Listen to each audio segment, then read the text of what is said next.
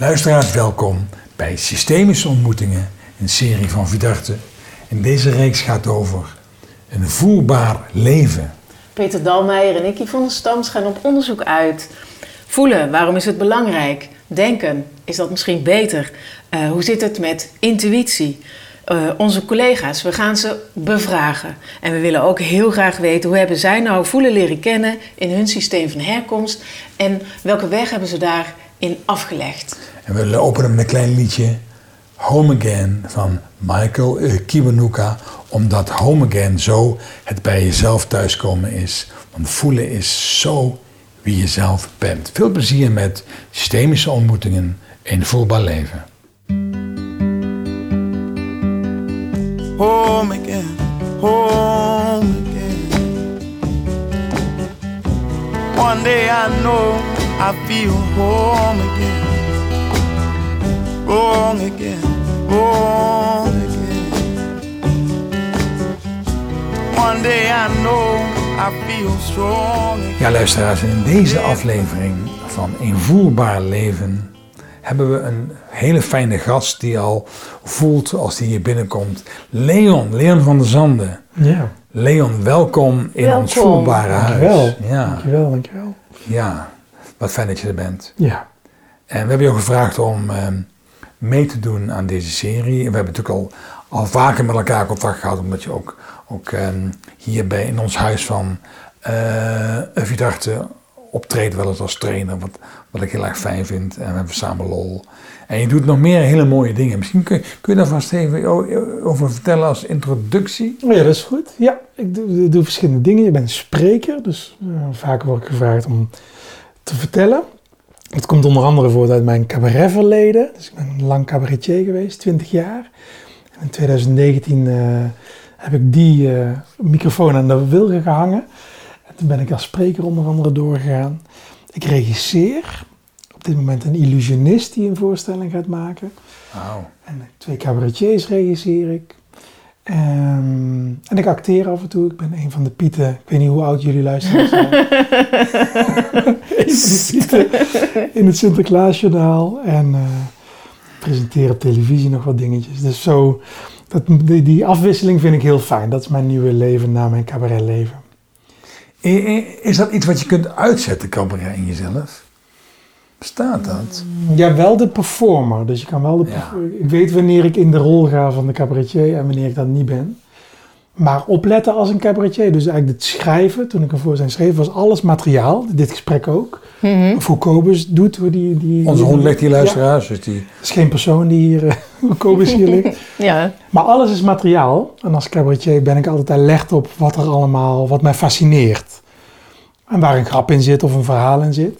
En dat zet je niet uit. Dus dat heb ik na 2019 nog steeds. Dat is gewoon wie je bent. Gewoon wie ik ben. Zo kijk jij naar de wereld. Ja, ik zie overal verhalen in en ik voel wat er speelt en dat vind ik interessant. Alleen nu ga ik er geen stukje van maken. Ja, ja. En wat ik leuk vind binnen NLP, de kunst om iets te gaan herkaderen. Dat zit natuurlijk heel erg ingebakken in dat vak. Dat je iets vanuit een kant belicht. Ja. En daardoor is het leuk of confronterend of pijnlijk. Of inzichtgevend. En dat zit nog steeds in jou. Ja. Ja, dat is denk ik hoe ik naar de wereld kijk gewoon. En hoe is dat voor jou, jouw kinderen, om een vader te hebben die zo gemakkelijk herkadert? Want dat lijkt me ook wel heel ja, leuk. Ja, tenminste, mijn kinderen, als ik ze mag geloven.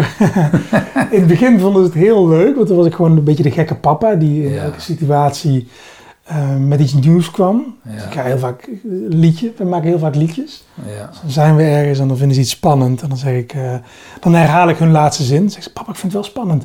Papa vindt wel spannend, spannende papa. En dan gaan ze mee. Dus Sophie gaat dan een beetje dansen. En David die is heel snel met woordjes. Dus die verzint dan een nieuwe couplet. Ja. En nu komt de fase dat ze het gênant vinden. Oh, dan wordt ze iets ouder. Oh shit, dat is mijn vader. Ja, oh, pap. Niet doen. Stoppen. Ja, maar dan willen ze een normale papa. Ja, nu moet je normaal doen en bij de andere papa's horen.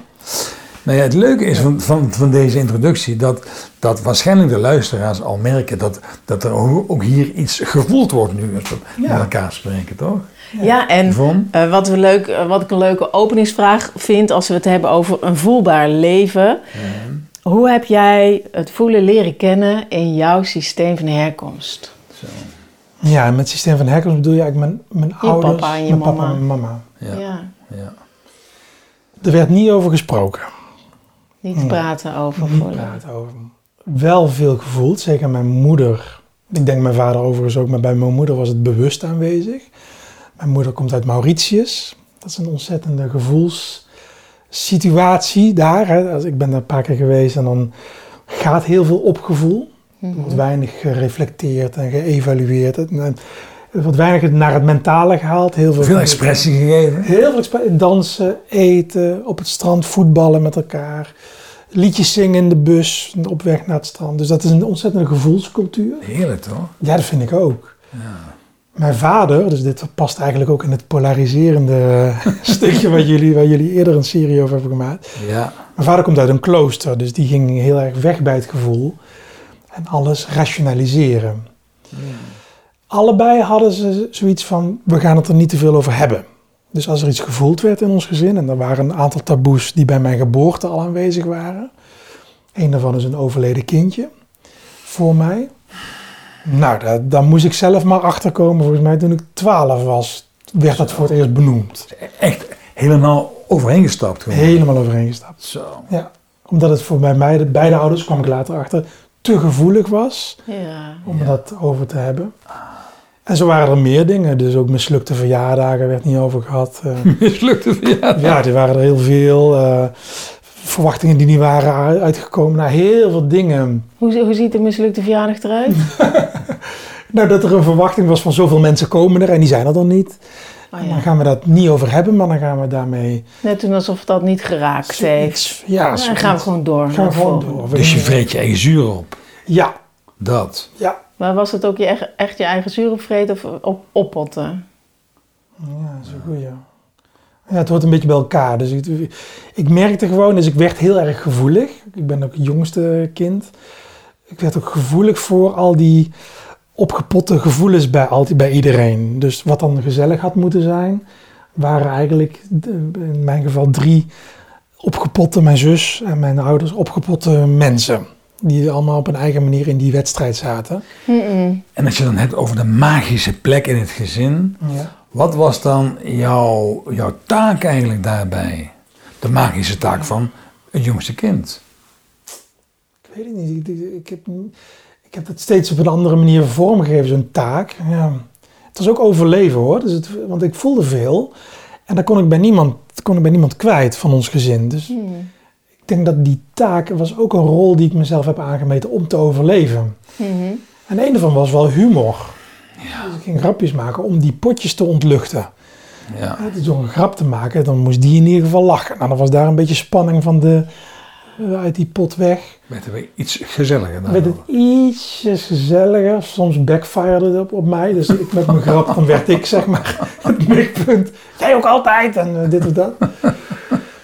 Oh, dus ja, er spelen nu 100 situaties die poppen zo een beetje op in mij. Maar ik denk dat ik die rol mezelf wel heb aangemeten van een beetje de blauwhelm. Om het een beetje gezellig te houden. Ja. Ja, na de scheiding, dus we hebben heel duidelijk in mijn jeugd heb je de periode voor de scheiding, was tot mijn 7e. En de periode na mijn scheiding, na de scheiding. Van jouw ouders? Van mijn ouders, ja, van mijn ouders. Mijn vader ging toen ergens anders wonen. En toen moest het nog gezelliger gemaakt worden. En toen ben ik wel heel erg ook een beetje de man geweest die mijn vader eerde. Dus mijn moeder die gaf heel erg af op mijn vader. Ja. Mijn zus zat er tussenin en ik ging een beetje mijn papa in ere houden. Opkomen voor. Ja, opkomen voor en hem heel erg noemen. Papa had het wel heel erg dit of de zus gevonden, weet je wel. Dus ja, zo een beetje. Ja, de magische plek, ik weet niet zo goed, dat wisselde wel een beetje. Je was wel degene die je vader plek gaf. Ja. Met name na de scheiding. Ja. En je maakte grapjes om de anderen te ontluchten. Een beetje wel, en om zelf daarmee een plek te krijgen. Van had ik een beetje die rol. Ook een beetje een luchtigere plek creëren voor jezelf. Ja. Ja. En dan heb je dus gestaan in allerlei zalen, schouwburgen, theaters. Ik weet dat wij nog een keer ergens waren in het theater. Dat heb ik er nog gestuurd, die foto. Dat jij er ergens hing. Ik zeg, hé, weet je, daar hingen we al. In Waalwijk. In Waalwijk, ja. Waren wij in Waalwijk. En hingen daar, ik kijk, dat is Leon, dat maakt een foto. Heb ik jou gestuurd van, wat was dat nou weer, jongen? Ja, precies. Nou, dat zijn dingen die ik vergeet. Ja, maar ik weet wel dat we jou een paar keer gezien hebben in het theater. Ja, maar je hebt dus veel optreden. En ik kan me voorstellen dat als je in je eentje een zaal entertainen wil, dat het ook echt moet zijn. Ja, en nu we dit besproken hebben van die magische plek thuis, ik zie wel heel erg dat voortkomt uit die rol. Eigenlijk heb ik altijd het gevoel gehad bij optreden van laat mij maar even. Dus ook als ik keek naar andere cabaretiers, dat ik had van stop nou maar, laat mij maar even. Niet zozeer omdat ik het dan beter kon, maar dan ging het een beetje op mijn manier. Dan had ik het een beetje, dan kon ik het naar mijn hand zetten, dan kon ik dingen, mijn inzichten delen. Ik kon voor heel veel harmonie zorgen. Dus daar was ik altijd op zoek naar harmonie. Nou, dat komt heel erg natuurlijk van ons thuis uit. Mm-hmm. Dus laat mij maar aan het woord. Dan geef mij maar even in het begin 10 minuten, toen een half uur, toen de hele avond. Dan regel ik in ieder geval hier dat er de sfeer. De sfeer. Laat mij die sfeer maar bepalen. Sfeerbeheer. Ja, sfeerbeheer, ja. Ja. Wat ook helemaal niet theatraal was. Dus mijn eerste voorstelling was een ontzettend gezellige voorstelling. Toen ging ik een regisseur bijhalen en die zei, ja, maar dit is zo gezellig, dit is geen theater meer. Jij maakt het gewoon gezellig. Oh, dus ik moet met contrasten gaan werken. Ik moet het ook niet gezellig durven maken. Daar moest ik helemaal aan wennen. Ik heb ook geen theateropleiding gehad, dus ik moest dat echt allemaal uitvinden. Mm-hmm. Maar dat komt daaruit voort. Dus de grootte van de zaal boeide mij echt niet. Mm-hmm. 10 mensen moest ik ook gezellig maken. Ja. Laat mij maar even voor 10 of voor 2000 wilde ik het ook doen. Ja. En ik heb dat ook nooit zo ervaren zoals je net zei, van die zalen. En dan moest je als enige die zaal dan entertainen. Dat zag ik nooit zo. Ik dacht altijd van, dat moet even gebeuren. En ik weet hoe dat moet gebeuren, laat mij maar even. Ja, de eerste keer heel dat zag. Heel erg tekst voor iemand met een magische taak. Van, ik doe dat wel, laat mij dat maar doen. Als ik het doe, dan komt het goed. Ja. En dan wordt het tenminste gezellig hier. Precies, ja. Als ik dit aan iemand anders overlaat, dan loopt het in de soep. Ja, en dan zit je daarin gevangen, in die sfeer van die andere persoon. De onschuld van de magische taak staat gewoon. Schitterend. Ja, daar ben je gewoon onschuldig in. Ja. Oh, daar wil ik nog wel meer over weten. Dat ga ik nog later vragen aan je. Nou, doe straks. Ja. Hey, en nu ben je als spreker, maar je bent ook mensen aan het leren om zelf zichtbaar te zijn. Ja. Om hun verhaal te vertellen. Hoe belangrijk is gevoel daarbij? Ja, voor mij heel, heel belangrijk. Ja, eigenlijk is dat jezelf. Dus als je zegt mensen bij zichzelf brengen en zichzelf laten zien. Voor mij is dat wat je denkt. Dat ben je niet. Dus dat komt er overheen. Wat je voelt, wat we nu al doen, hè, zuchten. Dat is heel mooi. Dan kom je al meer bij jezelf. En als wij nu 10 minuten stilte zouden doen, dat we het niet gaan doen, want dat is voor de luisteraar niet zo interessant. We kunnen wel stopzetten en dan over 10 minuten verder. Kijken hoe dat viel. Maar dan komen we meer bij ons echte zelf. Ja. En het gesprek wat dan gebeurt, is minder vanuit ons hoofd en vanuit patronen gegeven. En meer vanuit wat er nu aan gevoel heerst. Zowel vanuit Yvonne als vanuit jou als vanuit mij. Hey, ik vind dat een hele waardevolle uitspraak. Ja. Wat je denkt, dat ben je niet. Nee. Ja. Dat klopt. Zo zie ik dat. Dat is denk ik voor sommige mensen. Hè. Ja. We kunnen allemaal zo de neiging hebben om te geloven wat we allemaal denken de hele dag. Nou, ik geloof dat ik niet goed genoeg ben. Ja, of ik geloof dat ik nu heel erg mijn best moet doen om erbij te horen. Ja. Of ik geloof dat ik altijd de kar moet trekken. Of, en er zijn zoveel gedachten natuurlijk. Hè, dat weten we uit NLP ook. En die je als mens hebt gedurende de dag. Ja. En ik vind een mooie, heldere uitspraak. Dat ben je niet. Nee. Dat wat je allemaal denkt. Nee. Ja, dus je bent ook je overtuigingen niet. Nee, het zijn overtuigingen. Ja. En wie ben je dan wel? Ja, dat is een hele... Hoe kom je daar dan uit? Door te voelen. Door te voelen op verschillende manieren. Dus mooi, hè? Ons zit in een droom, denk ik. Onze hond droomt nu over... Ik zal het laten horen. Dan stopt hij er Daar is hij ook nog weer gevoelig voor. Ja. En dat was ook een mooi inzicht dat ik ooit kreeg van iemand die dat zomaar tegen mij zei. Die zei van, als je in de dromenwereld zit, zit je veel meer in je gevoel. Ja. Dat ben jij veel meer dan in een wakende toestand. En in een waken, als je eigenlijk in je rollen stapt van de dag. Hè? Dus ik moet dit doen, ik moet dat doen. Ja. Terwijl nu schakel je dat allemaal uit. Ook die lagen van je brein schakel je uit. En nou kom je bij een hele essentiële Kobus nu uit. Ja. En een hele essentiële Yvonne als die slaapt of Leon. Ja. Dus daar ben je veel meer... Dat kwam door een grap van Theo Maassen. Die zei dat hij op een kat moest passen. En die kat die sliep 12 uur per dag. Mm-hmm. En zijn grap was, ja, die haalt ook niks uit het leven. Weet je wel, wat is dat nou voor leven? Is die niet meer aan toe als je nog moet jagen en zijn eigen eten moet halen in plaats van... Ik hoor Theo zeggen. Ja, je hoort Theo zeggen. Prachtig. Ja. En die grap herhaalde ik tegen iemand die zei, daar ben ik het helemaal niet mee eens. En die pakt dat heel serieus. Ik zo, dit is toch... Je weet helemaal niet wat er allemaal gebeurt in het leven van die kat als die slaapt. Fantasiewereld kan eindeloos zijn. Misschien is die 12 uur nog veel intensiever voor die kat. Hard werken, jongen. Veel meer leven en veel meer tot de essentie komen dan die andere 12 uur waarin hij dan schijnbaar wakker is en echt aan het leven is. Ja. Nou, dat vond ik een hele omkeer. Wauw. Ja. En ik ben het daar eigenlijk wel mee eens. Dat uit ervaring weet ik dat mensen niet per se slapen hoor, maar wel als ze een mond houden en gaan voelen. Lichaamswerk, we kennen het. Opstellingen. Nou, dan zit je ook niet alleen maar te denken, juist niet. Nee. Dan ga je helemaal naar het gevoel. Het is een veel essentiëlere jij komt er dan naar boven. Weet je, Leon, heel veel leiders, die maak ik ook mee, hebben vaak het idee dat ze iets moeten zeggen of moeten doen. Ja. Terwijl jij zegt, als je voor dat moeten eerst eens naar de stilte gaat, gaat de uitkomst daarvan veel meer authentiek zijn. Klopt dat? Ja. Wat jij zegt? Klopt. Ja. Dus voor mensen die veel spreken, die veel denken, dat ze van ons moeten, is het juist goed om met je aandacht naar binnen te gaan. Als je daar last van hebt, en dan bedoel ik als jij merkt dat op het moment dat jij als leider gaat praten en je verzandt in dingen, of je raakt controle kwijt, of je... Dan raad ik aan om eerst even stilte te doen, een ankertje te leggen in jezelf, in je gevoel. En dan te gaan spreken. Ik ben er inmiddels ook achter dat je gewoon verschillende types mensen hebt. En je hebt ook mensen die juist door te praten bij hun essentie komen. Okay. Dacht ik eerst ook van nee, dat kan niet. Maar die zijn zo blij met praten. Dat ik dacht, hé, misschien moet ik je dat maar laten doen in plaats van dat afpakken. Mm-hmm. Dus dat kan ook. Hè? Ik heb laatst een human design ding gedaan. Een meting, ja. Het is een meting. Ja, wij kennen hem ook. Ja. Oh ja, nou, dat vond ik zo'n inzicht van... Oh, je hebt ook types mensen die vanuit een andere bron in beweging komen. Ja. En ik ben er zo eentje, ik moet even naar mijn gevoel, mijn intuïtie, die gaat dan aan. En pas als die in beweging komt, dan kunnen die zinnen komen. Ja. Maar je hebt ook andere types, andere designs. Ja, het zijn echt lijnen en mensen zijn soms... echt anders gewired. Juist. Ja, andere lijnen. Juist. Maar mijn advies is wel altijd, als ze bij mij komen, dan hebben ze wel affiniteit met mijn manier van praten.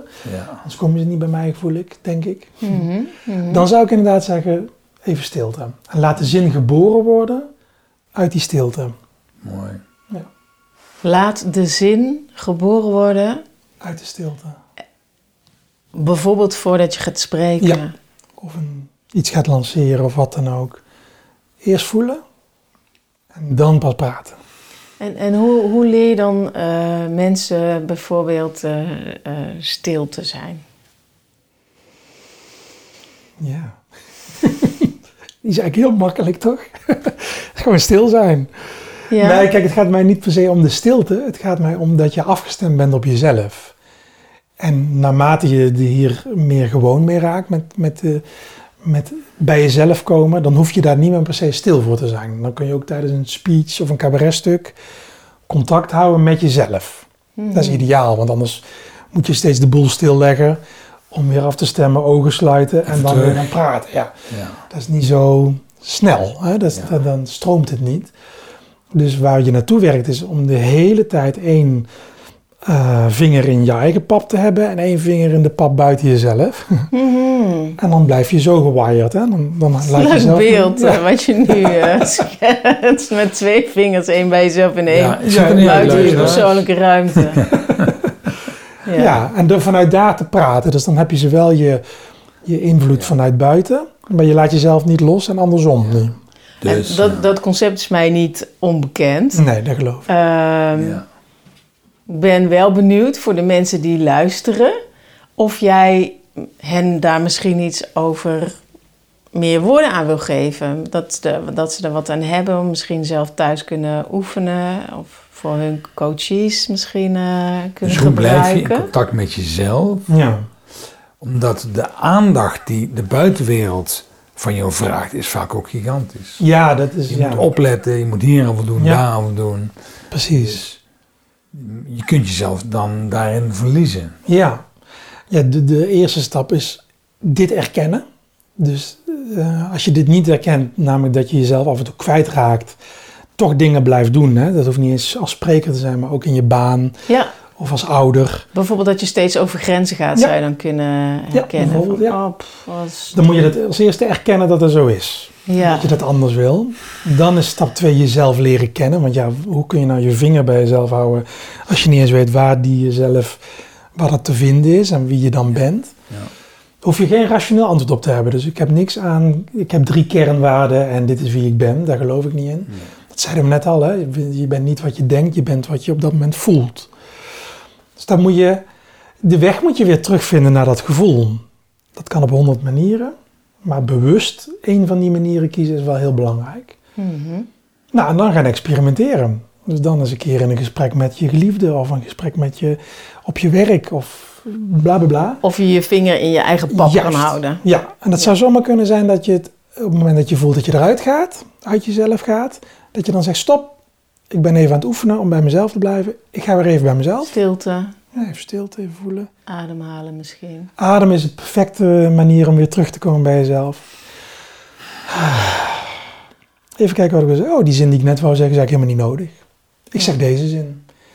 Nou, dat zal in het begin wat hakkelig gaan en zoekend zijn. Maar op een gegeven moment hoeft dat niet meer zo. Want dan hou je die vinger automatisch in je eigen pap. Ja, de context is heel belangrijk in dit verhaal. Ze mag niet gequote worden. En dan gaat dat vanzelf. En daar kan ik mensen ook wel gewoon mee maken. En dat doen ze zelf al hoor. Dan merk je van, hé, dit is heel fijn om bij mezelf te blijven. Afgestemd te blijven. Wat zouden mensen kunnen voelen als ze afgestemd zijn op zichzelf?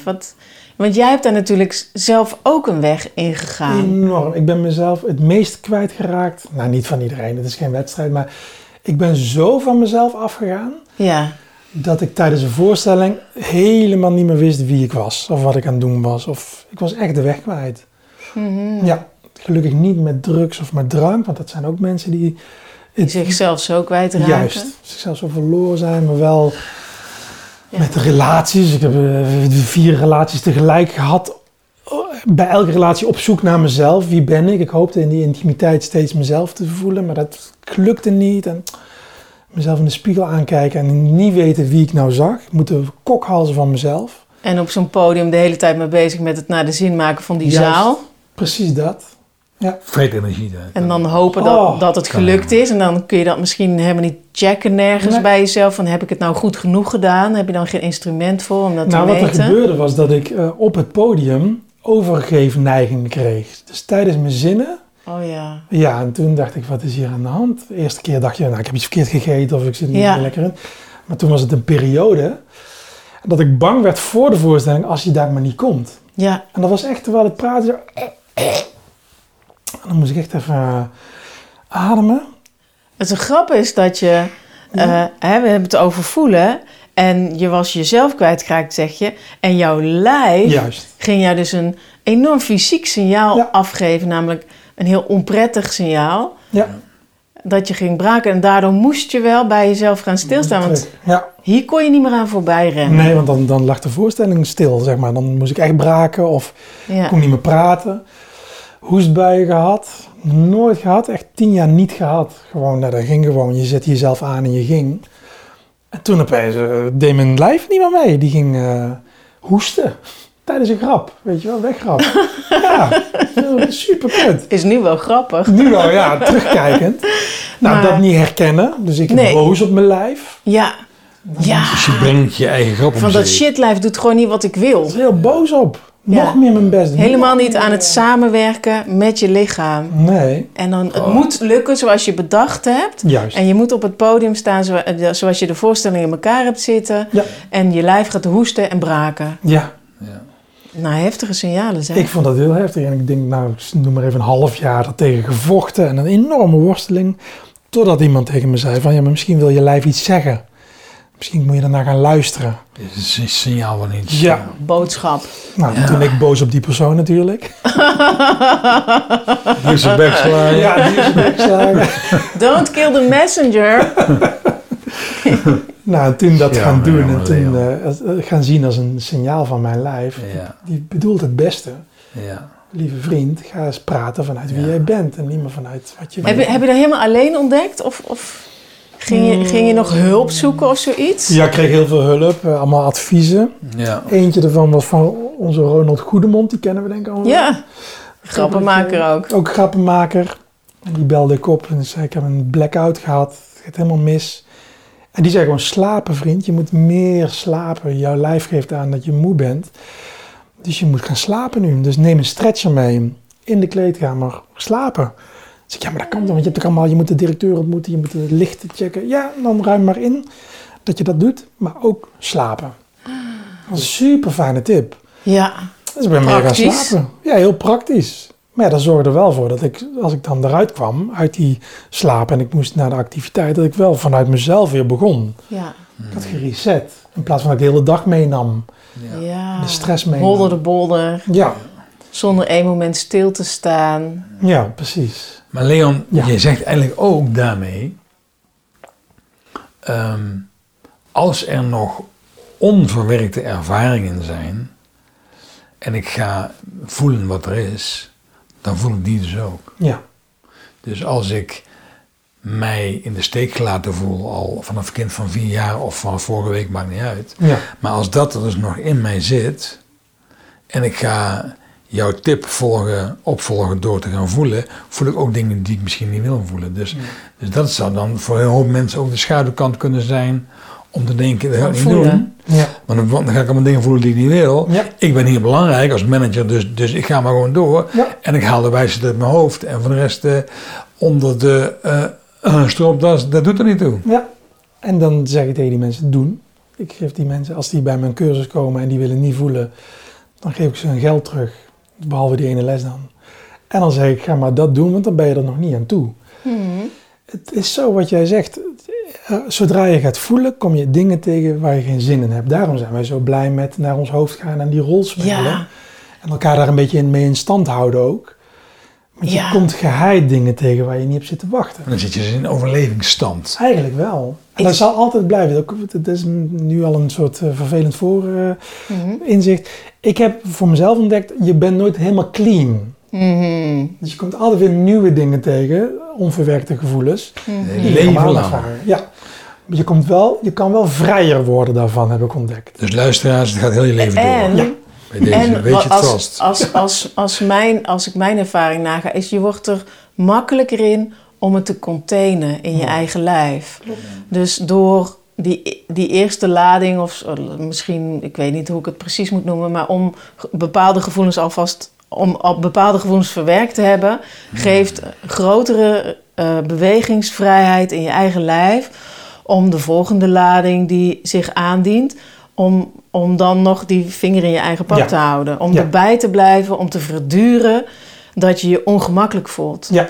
Dus ik zeg vaak tegen mensen van als ik de plek van trainen, bijvoorbeeld voor de groep...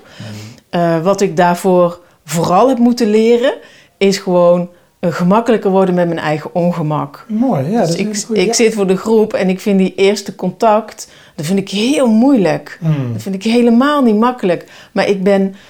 gemakkelijker geworden in... oh ja, dat is zo voor mij. Ja. En om er daar dan doorheen te worstelen... en dan komt er daarna wel een fase... die ik makkelijker vind... waarin de verbinding is ontstaan... en ik me veiliger voel... en de mensen me hebben leren kennen... en dan krijg je meer zo... credit ook. Zo van, dat is best wel een vrouw waar ik wat mee kan. En dan voel ik me ook steeds meer... die wisselwerking tussen mij en de groep ontstaat... en dan... oh ja, weet je wel? Of als iedereen zich heeft voorgesteld, dan, oh ja, dan is er meer verbinding. En dan voel ik, dus dat is voor mij wel hoe ik me doorheen worstel, door dat eerste. Ik denk dat blijft, want ik denk dat het hele leven ongemakkelijke situaties met zich meebrengt. Ja. Dus dit, maar ik vind het mooi, want als ik bij stilsta, jij zegt, ik heb heel erg de plek ingenomen, het gezin waar ik vandaan kom, om ervoor te zorgen dat er iets meer lucht in kwam, dat er wat stoom werd afgevoerd. Als ik, wat Yvonne zegt, ken ik niet in mezelf. Wat ik wel in mezelf ken, is wanneer ik moe ben, dat ik het dan niet in de gaten heb als opleider, als trainer, als coach binnen bedrijven. Maar dat ik juist nog meer gas ga geven.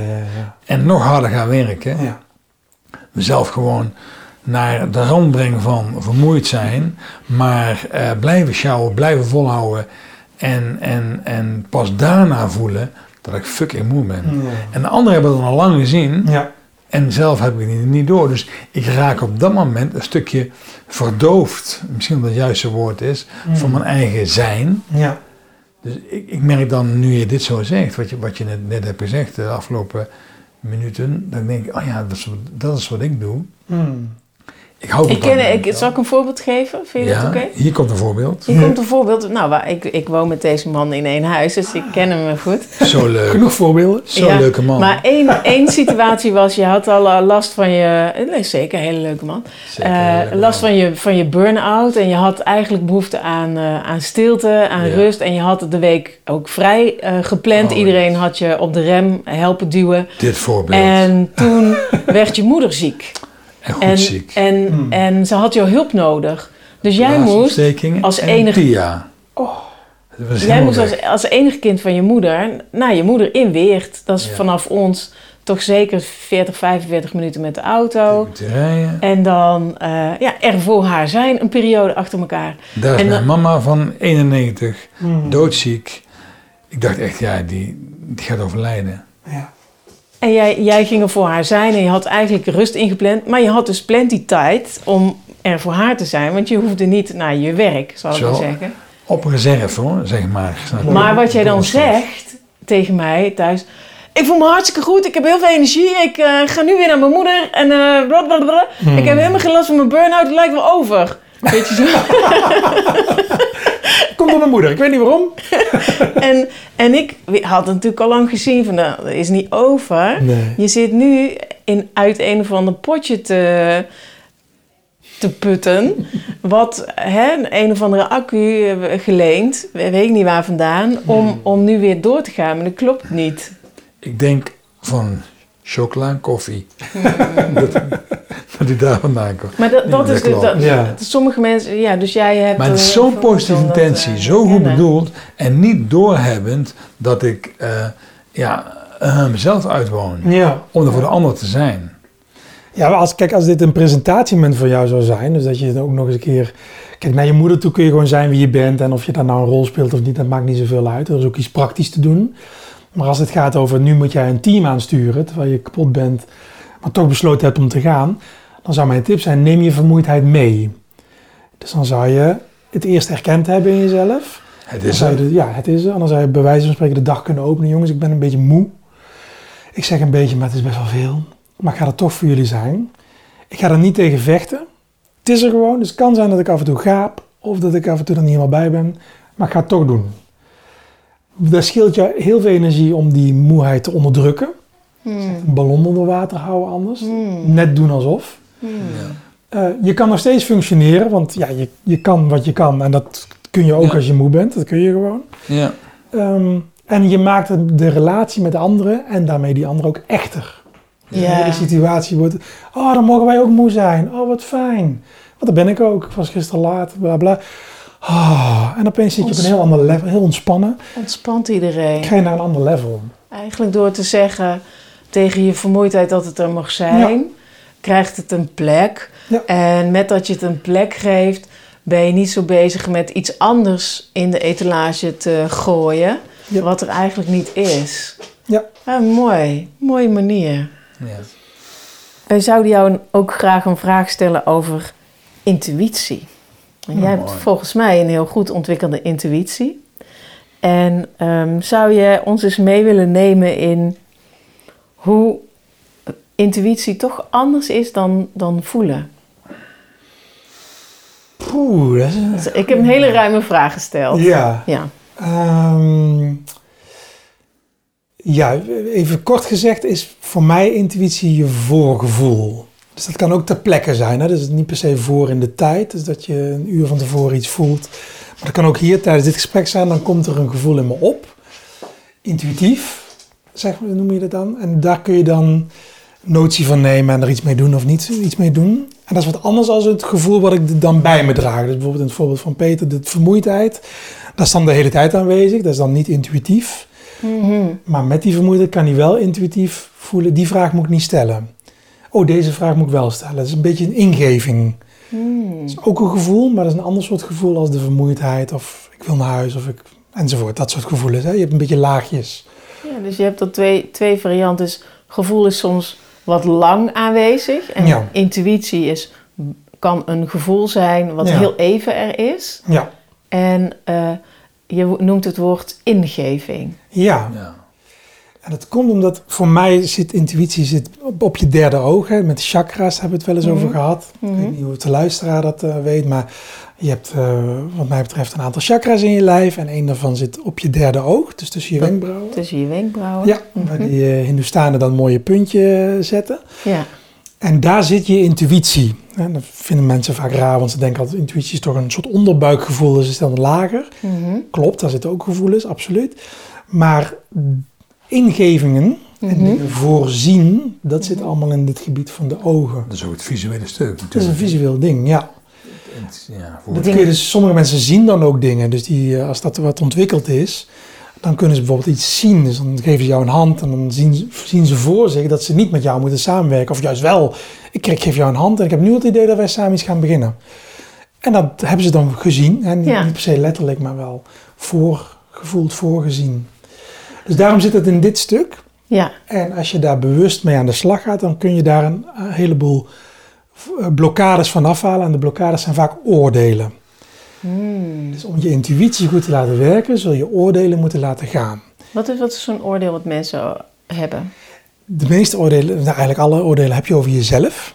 Ja. Dus ik ben niet goed genoeg, eentje die je net zei. Of ik kan dit nog niet, of ik ben niet geschikt hiervoor. Stel dat ik dat op dit moment zou hebben, ik zit hier. Jullie zitten tegenover mij, podcast. Oh, de andere podcasts die jullie hebben opgenomen zijn vast leuker en beter gegaan dan... Is ook. Kijk, nou gaat hij weg, intuïtie. Kijk, Peter heeft de grappen van mij geleerd, hè? Dus goed. Een beetje aan timing werken. Maar zo vaak in de zaal gezeten.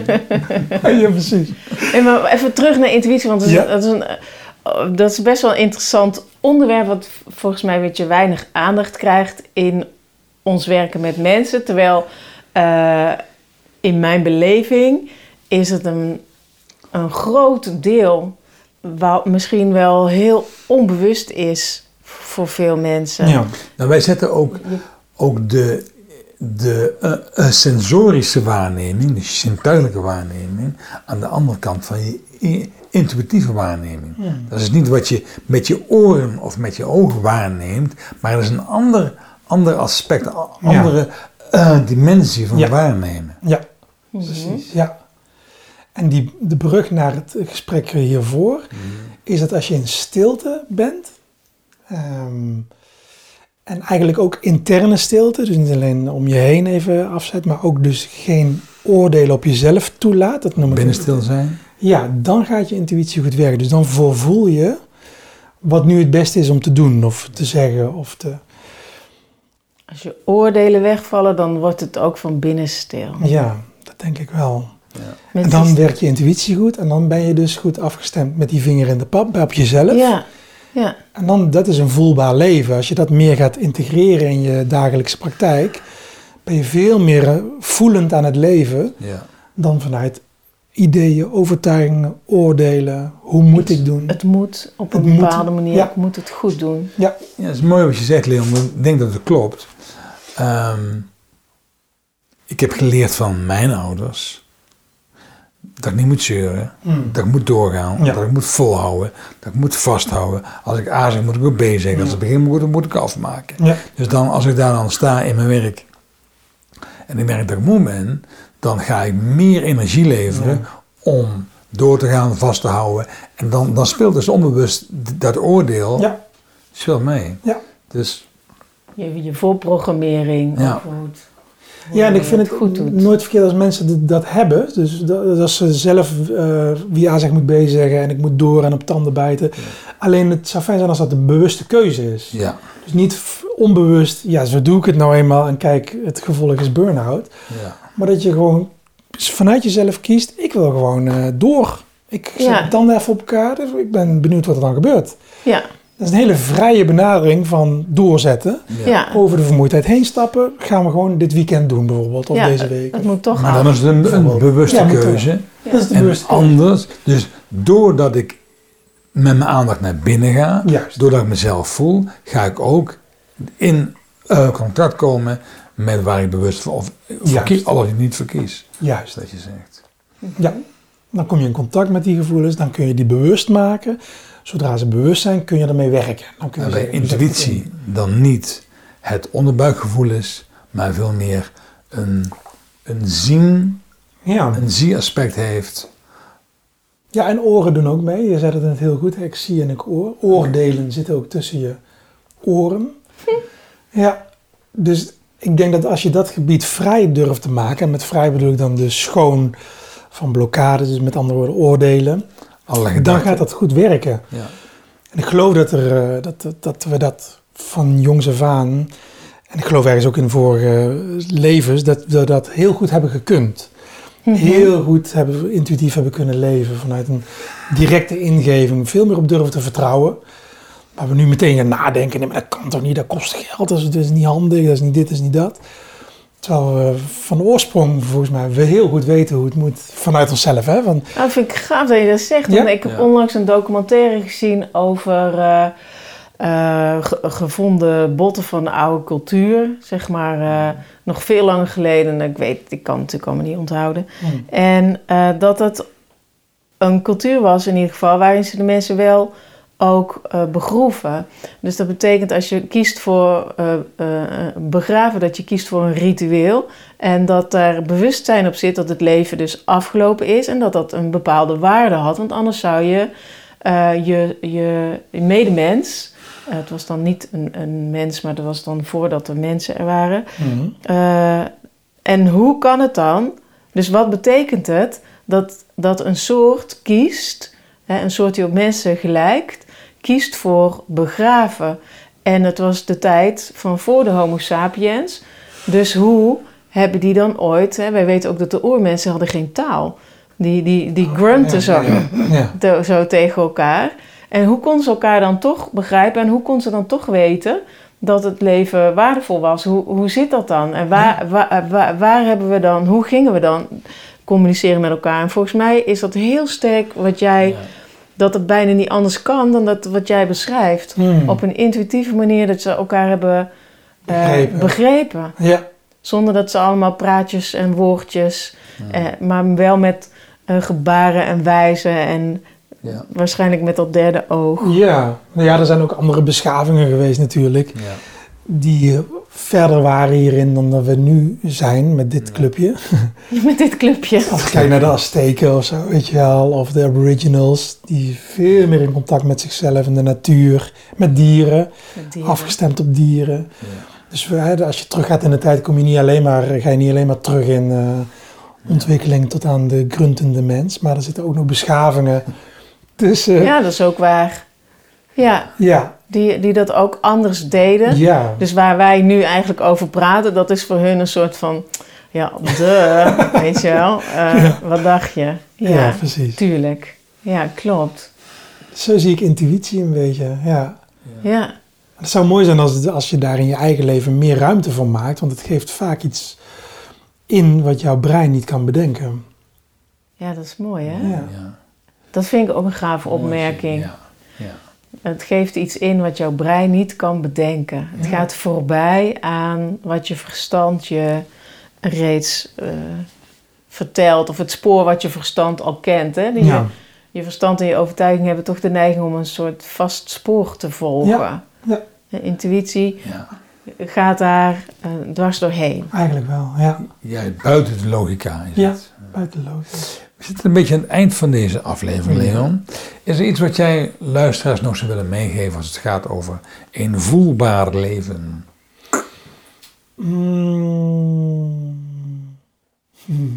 Eigenlijk is het 2 keer hetzelfde woord, weet je wel.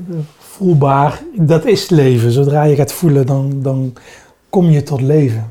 Je zou willen zeggen, het is heel erg dat je het naar voor moet zetten. Ja, maar het is wel een teken aan de wand dat het er bij ons voorkomt. Dus blijkbaar heb je ook een ander leven. Ja. Maar nogmaals, voor mijn moeder, dat wilde ik nog wel zeggen. Voor mijn moeder is voelen, is leven. Dus als die zou stoppen met voelen, dan houdt het leven voor haar op. En het mooie is, we nemen deze podcast nu op.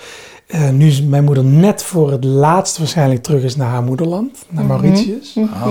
Ze durfde die reis niet meer aan. Ze is dik in de 80 en ze wil eigenlijk niet meer reizen. En ik heb haar toch een beetje overgehaald. Mijn zus ook wel een beetje, maar ik vooral gezegd van mam, ga nou terug, want daar kom jij tot leven. Ja. Daar zijn nog een paar broers en zussen in leven van haar. Mm. Familie is daar, dat land is daar. Mm. Waar ze 26 jaar sowieso gewoond heeft en zichzelf heeft opgebouwd. Mm.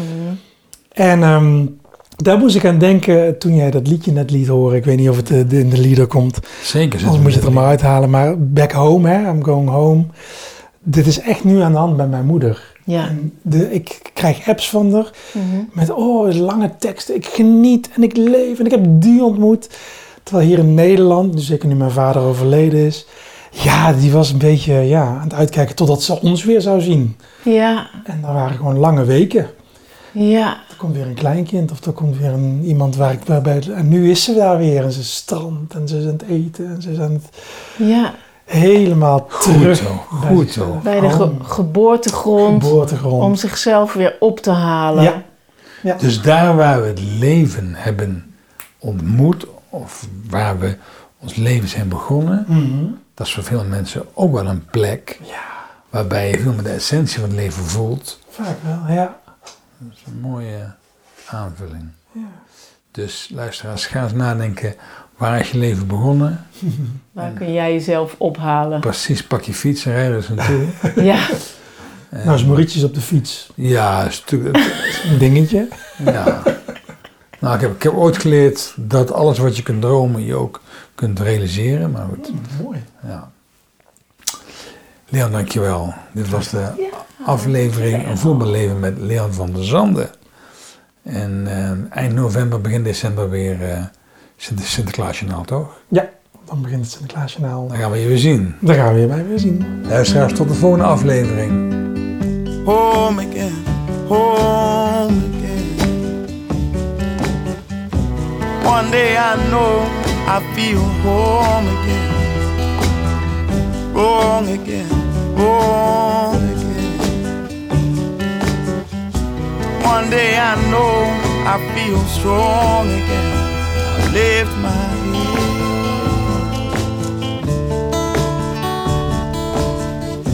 Many times I've been told all this talk will make you cold. So I'll close my eyes, look behind, moving on. Moving on, so I'll close.